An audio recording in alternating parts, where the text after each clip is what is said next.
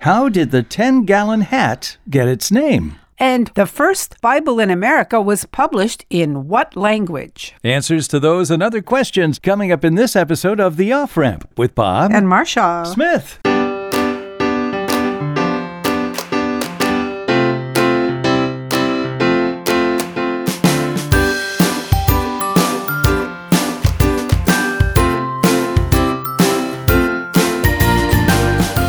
Welcome to the off ramp, a chance to slow down, steer clear of crazy, take a side road to sanity, and get some perspective on life. Marcia, we've heard this term for years in cowboy movies a 10 gallon hat. Yeah. What did you just assume that meant? Maybe it was a Texas brag that a hat could hold 10 gallons of water?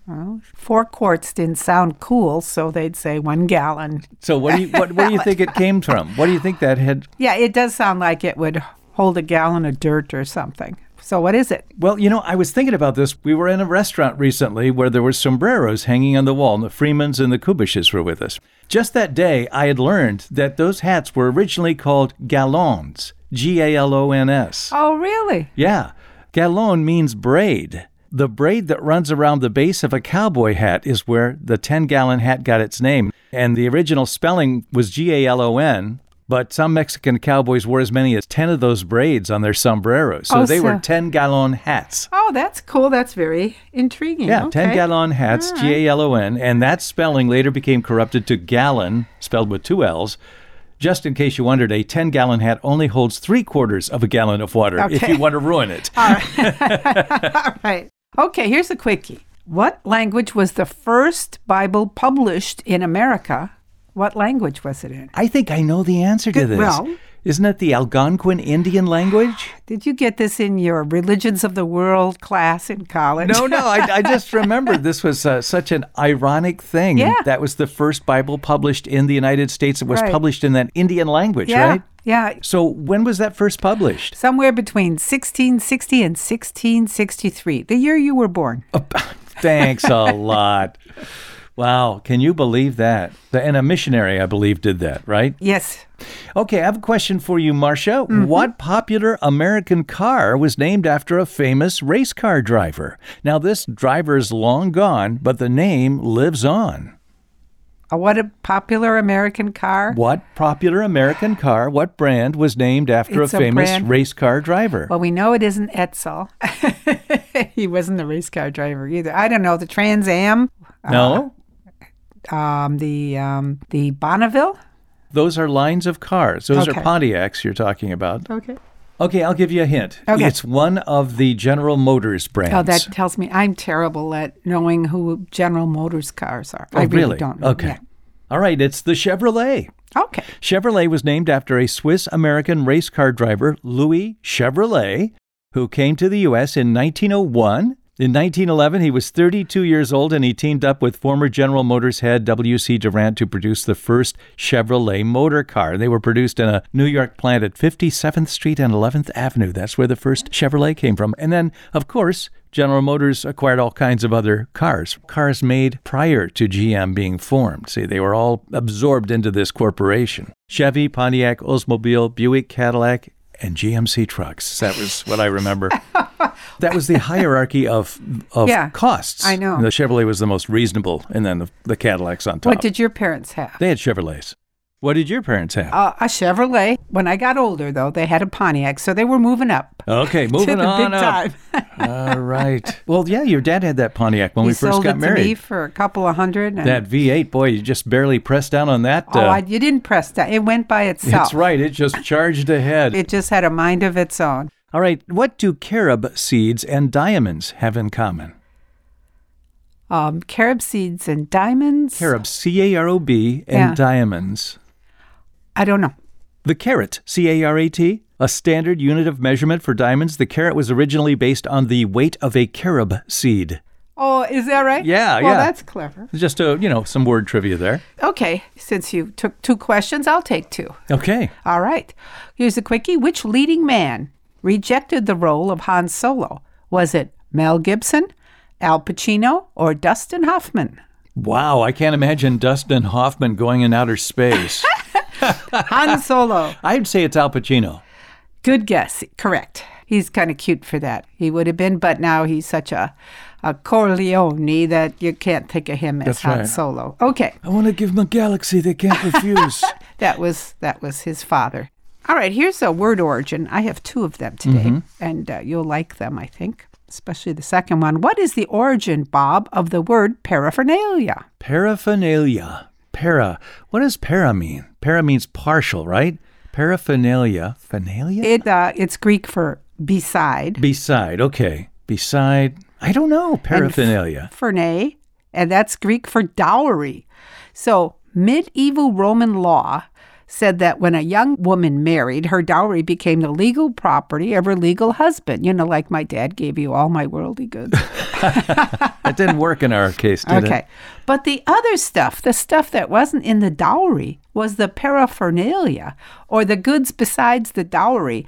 And the lady got to keep that. The- Oh, no Yeah, kidding. the side stuff that wasn't in the dowry. So, like the collateral, you might call that, the thing surrounding, Yeah, probably like china cups or, you know, little treasure, little treasures. lace doilies. Yeah, you Yeah, can have them. yeah. You can have them, babe. Yeah. I get the money. Yeah, you get the money. Wow. So that's where the term paraphernalia, Paraphernalia, come. yeah. And it referred so it was like a legal term Yeah. that meant everything other than the, The money. dowry, yeah. Uh-huh. The dowry. Mm.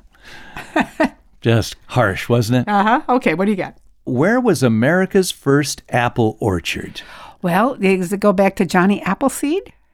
No, it's before that. That was uh, Mr. Chapman who came through the southern Ohio area where my folks were born. Yes, Johnny. Yeah, John Chapman. Okay, so this was before, of course, he had to get his apple seeds from somewhere. I'll say Maine. This goes back 400 years and it's the right coast, but the wrong state. Well, I'm close. What is it? It's in Boston, Massachusetts. That's where the first apple orchard was, the first cultivated apples in the United States. Did we have wild apples? there were apples there, but the ones that took root, so to speak, were the ones that came on the boat.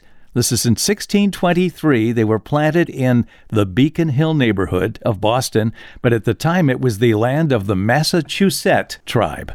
That was the name of the Indian M tribe? Uh-huh. A S S A C H U S E T T tribe.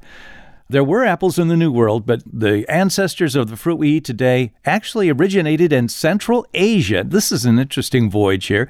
They originated in Central Asia, they entered Europe through the Silk Road, and then they were brought to North America on ships by Europeans.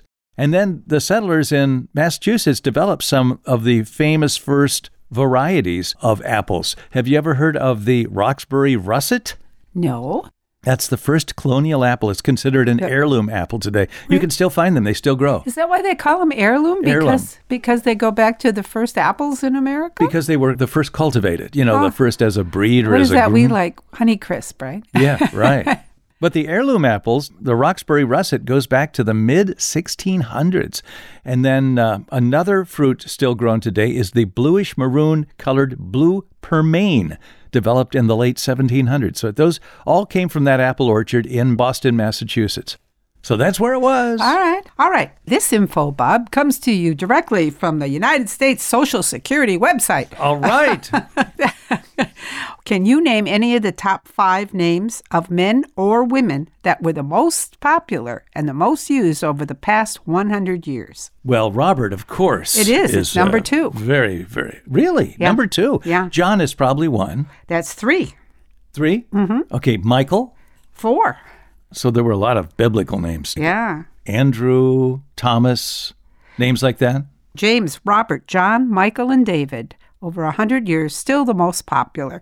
Not necessarily in that order at all times. It changes uh, from year to year, but overall, that's the most used name. Okay, women? Okay, those similarly, probably Mary, Right, number one. uh, Margaret, is that one?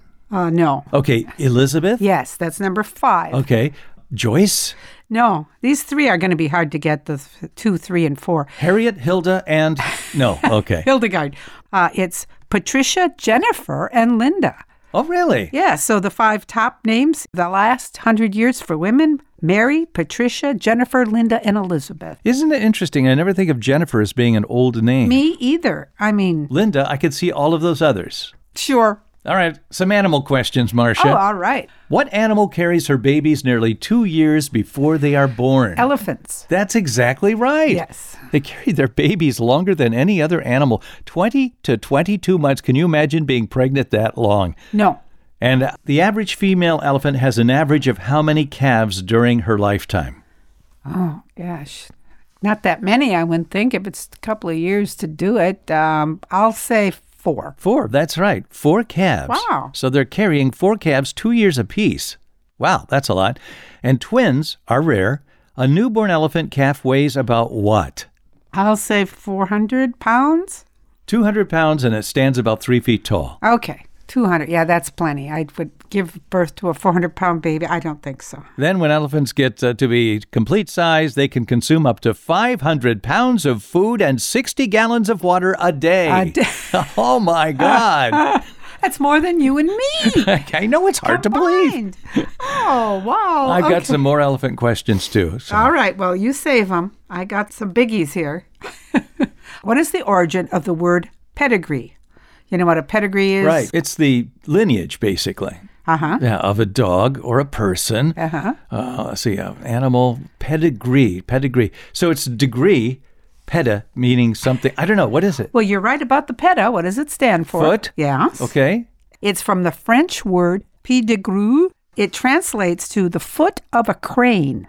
The foot of a crane. Correctly. Apparently, the French thought the look of a genealogy chart, small at the top and branched out at the bottom, looked more like the web foot of a bird than the roots of a tree. Okay. So, any Frenchman who came from a family prominent to have a family tree was said to have a pedigree, the uh, foot of a crane. The foot of a crane. Yeah, because it all branched out at the bottom there. Sounds almost like it's an insult, doesn't it? yes. See, Your tree looks like the foot of a crane.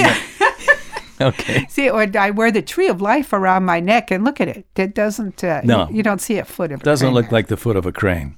Okay, another animal. We know the Bible says Jonah was swallowed by the whale in the famous story, but have there been any accounts of whales swallowing men or women in modern times? modern times. Yes. All right, when? Well, Pinocchio was one. Pinocchio, that's not even a real person. Says who? All right. In 1891, an English whaler was reportedly swallowed by a sperm whale. He lived in its belly unconscious for 24 hours. Really? Well, he must have come out. Supposedly survived, yeah. But accounts indicate he suffered a temporary unbalanced mind and permanently bleached skin. Jeez. When was that? That was in 1891. And in 1894, a sailor was less fortunate after being swallowed. He was found later dead and partially digested. But Okay. Well, whales have actually swallowed people over the centuries. have you ever played bridge, Bob? Once, I think. So, within 500 or so, how many hands of bridge can be dealt from one pack of cards? How many different hands can be dealt? Different combinations? Yeah, I don't know. just take a guess. 150. Well, I said within 500. Oh, my so it's- goodness. So it goes higher than that. Okay. 725. Well, that's really close. 850. 600 billion. Oh my goodness. combination. Come on. No, it, it. I saw the algebraic uh, formulation for this, and uh, it is pretty astronomical. Just think of that. That's hard to believe. 600 billion possible combinations in a hand of bridge. Well, it's considered a very skilled sport to play. There are all kinds of national and international organizations that award prizes, and Is it a lot of, like in chess, a lot of analytical thinking or uh, apparently some people do it for competition. One of our CEOs, uh, the company I used to work for, his wife, I found out in her obituary, was a world class bridge player. She Oh, had okay. certified by some organization. I had no idea that anything was like that. I think we should take a break now. Okay. we'll be back with more in just a moment. You're listening to The Off Ramp with Bob and me? and me, Smith. We'll be back. All right, we're back. Bob Smith and Marcia Smith with The Off Ramp, the podcast dedicated to insatiable curiosity and lifelong learning. I have a question for you. If you went to the highest altitude town in the world, what country would it be in? Peru, Kenya, Switzerland, or Australia? Oh, I'll say Switzerland, I would have thought that too. It's not. Peru. It's Peru. It's the town of La Rinconada. You say that beautifully. Thank you. You're welcome. It's located more than 16,000 feet above sea level in the Peruvian Andes. 30,000 people live there. Really? That's amazing. The thin air and frigid temperatures make life difficult. It was founded as a gold mining camp. It continues to grow as more people go there in hopes of finding gold. wow. Highest altitude town, 16,000 feet. That's What's the pretty name high. of the city again? La Rinconada. R I N C O N A D A. La Rinconada. That's a pretty name. Coming down to Earth. We live in the Midwest, right, Bob? Of the Coming down. United States. Yes, in the United States, with our global listeners, we have to specify we are in the middle of the United States. So, can we, Bob, you and I, walk to Russia from our house? Can we walk to Russia? Do we want to walk to Russia from our house? huh? Right out the front door. And just keep Uh, right on Wait a minute. walking. Isn't there a town called Russia in Wisconsin? That's it. Yeah. yes, oh, we could. I'm sorry, the country of Russia. oh, we have to make this clear to our global listeners, Yes, Marcia, that yes. we're And we talking do about have- another country. We do have a fair amount of global listeners. Yes, we so- do. So, yes, but no. Then I guess the answer must be yes, because you keep pressing me on this, but I don't know how that's possible. Well, it's possible because at the Bering Straits, there's only two and a half miles of water between the two islands, Russia owned and American owned. And when it freezes in the winter, you can walk over Wow. Okay. between the two islands. you can do that. Yeah. All right. So you heard it here first. I got. I guess I did. okay, Marcia. You know, we had some questions recently about the history of computer dating. Yes. And I've got another one today. okay. How did a shower and a foggy bathroom revolutionize online dating? A shower and a foggy, Buggy bathroom. which means you could uh, you could leave messages in the mirror, right? You're on the right trail. It does have to do with a foggy mirror. Okay, tell me. It's how the Tinder swipe was invented. Oh, that makes sense. That app was launched in 2012, and you swipe to the right to like profiles, and you swipe the left to move on. Critics say that Tinder, you know, made dating a game with that kind of Uh-huh. thing, you know, kind of cruel. Well, Tinder co founder Jonathan Bedeen says from the beginning he had a nagging desire to gamify dating profiles. He was in the shower one day and he got out and he realized he'd forgotten to turn on the bathroom fan, and so the mirror was all Foggy. foggy. So he wiped the mirror clean in two different directions, and that's when he was inspired. Oh, I could do this with the app. Why didn't I think of that? Yeah, how about that? Yeah. So that's- uh, today, Tinder uses the swipe 1.4 billion times a day across 196 countries. So that's a global it sure application. is. All right, Bob. Besides water, what do we need to have an ocean tide? Besides water, what do we need to have an ocean tide? Yeah. Well, we need the moon That's it. because the moon basically pulls the, the water back and forth, doesn't That's it? right. No moon, no tide. The gravitational pull generates something called the tidal force. And the tidal force causes Earth and its water to bulge out on the side closest to the moon and the side farthest from the moon.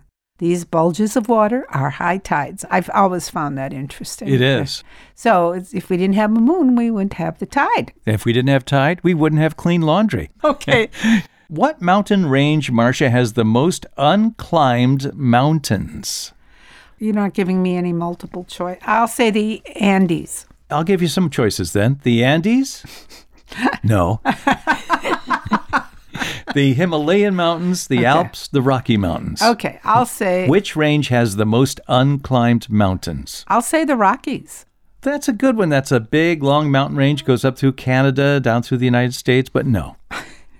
uh, the uh, what are the other 2 I'm not going to repeat those, Okay, Marcia. No, all right, okay. what is it? The Himalayas, the Alps, and the Rockies. okay, I'll say the Alps.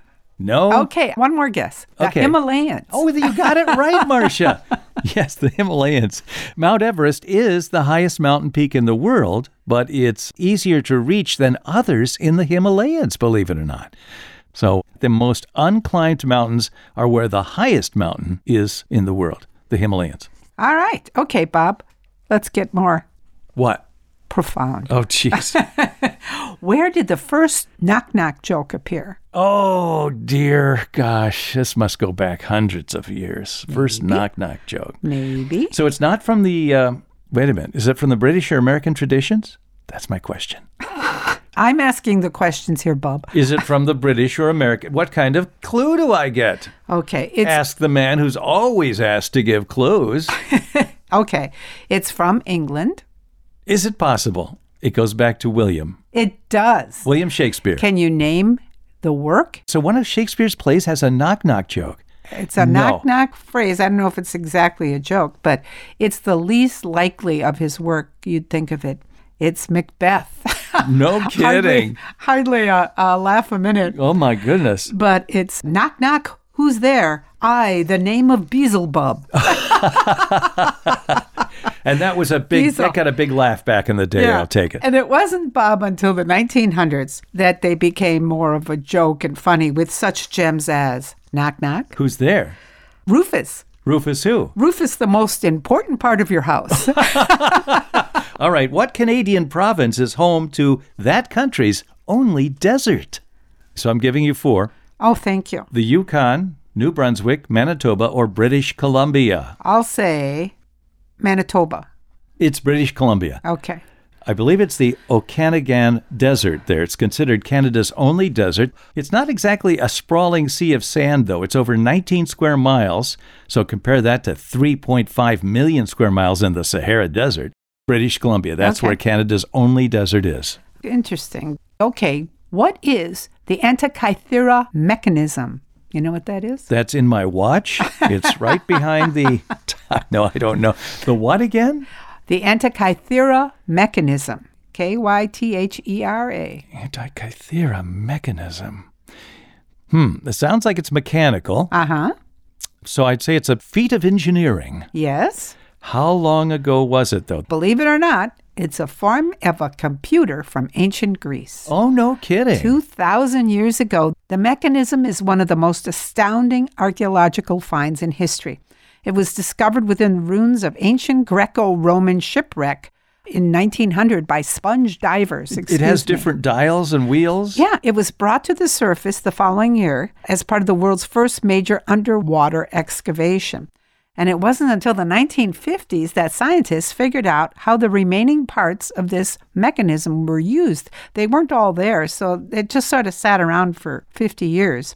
And it was about the size of a mantel clock, and the mechanism was full of dozens of gears with a Yes. handle on the size. Uh-huh. And when the handle turned, the device calculated eclipses, moon phases, the movements of the five visible planets, and more. That's amazing Isn't it 2,000 years old? that they had that kind of a device, a mechanical device Yeah. that they were using to determine all those things. It even included a dial for the timing of ancient Olympics and religious festivals. I think they have actually used, uh, um, you know, some kind of scanning technology, like you know, X-ray oriented or MRI, CAT scans, to actually go behind the scenes and see what it really looks like inside. Because it was all kind of they had barnacles all Yeah, around it. yeah, I it believe. took them forever to figure out what it was, but once they got it cleaned up, and what's the name of it again, Marsh? the Antikythera mechanism.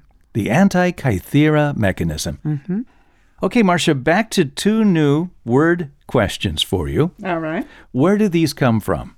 Go haywire. Go haywire. What does it mean? It means something goes wrong. Is that when the wire around the haystack isn't working anymore and the hay falls out? You're right. Haywire was a wire for baling hay. In addition to tying up bundles, haywire was used to fix and hold things together in a makeshift way on farms. Haywire became a term for any kind of malfunctioning thing. The fact that the wire itself got easily tangled when it was unspooled contributed to the messed up meaning of the word. Yeah, I get good credit for that answer. You do get credit, but what about this one, Marsh? You don't care. okay, I'll give you credit Oh, for Just that a one. good job. Just uh, throw me a bone, Bob. Good job, Marcia. Good job. Here's a little treat for you there.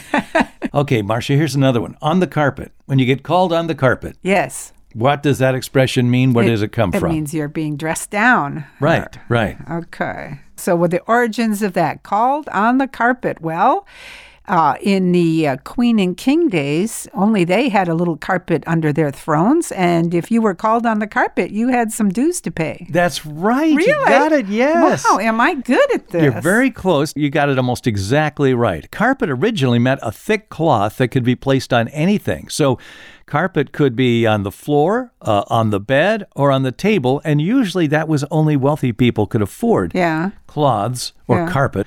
The image most people have associated with this phrase is one where a servant or an employee is called to the fancier part of the house where there's carpet. So you're called on the carpet because something's wrong. But the origin on the carpet actually goes back to the tablecloth meaning. When there was an issue for discussion by some kind of official or council, it was on the carpet. It's on the table for us Yeah. to discuss. Well, that makes perfect sense. so, you know, you can tell where both of those came from. Only the rich people could afford the carpet. My last question I just stole off of uh, public radio this morning on a quiz show. Uh, what you're supposed to say is, I sourced it from. Okay, I Marcia. sourced We don't it. steal things here. That's wrong. I sourced it from. And you were attributing where it came from. Yes. Okay. yes. Here's the one I stole. No. Recently, Bob, 2,800 employees from Peloton got laid off. You remember Peloton? Hmm. oh, yeah. Very big in COVID. But Yeah. after that, uh, sales went down. Yeah. People went back to the gyms. Yeah, they were laid off, fired. Let's just call it what it is. Called on the carpet first, though. then they were fired. And what was the unusual thing that they got in their departing package? A one year free subscription to their Peloton app so they could watch people that were still employed by Peloton Oh, dear. give them exercise. That's just insensitive, isn't it? give them one year and it's $40 a month, so that ain't cheap. I know, but somebody wasn't thinking when they yeah, did that. and it's yeah. If they're making fun of it on public radio, you know you've done bad. Oh man, I guess. All right, Marcia, beat around the bush. What about that expression? Where does Oh, that we come got a from? lot of these today. Yeah. Beat around the bush. Well, let's see. In the good old days, you had to beat the bush to see if there were any animals in there hiding to eat you. And so, uh, Well, you got it right. Animals are involved. And you're close again. I'll give you this one too, Marcia. Thank you. Good, Good job. Yeah. well, the common phrase is thought to have originated in response to game hunting in Britain. While hunting birds, participants would Oh. beat the bushes to draw out the birds. so you could kill them. Therefore, they were beating around the bush before getting to the main point of the hunt, actually capturing Yes, the well, birds. That makes infinitely good sense. That's where it comes from. Sad and sadistic, but good sense. And you've earned points today for your sad and sadistic understanding of human nature. Very good, Marsh. All right, I have a, a wrap-up quote from the beloved Dalai Lama, Okay. and it is: "Love and compassion are necessities, not luxuries. Without them, humanity cannot survive." That's true. It is. We need more of those. Yes, Absolutely. right in this household, Mister. What? You're the one who has a great understanding of the sadism of human beings, not me. Love and compassion. Bob. Okay. Good Okay. job. That's it for today. Okay. I'm Bob Smith. I'm Marcia Smith. Join us again next time when we return with more fascinating facts and tantalizing trivia here on The, Off Ramp. The Off Ramp is produced in association with CPL Radio Online and the Cedarbrook Public Library, Cedarburg, Wisconsin.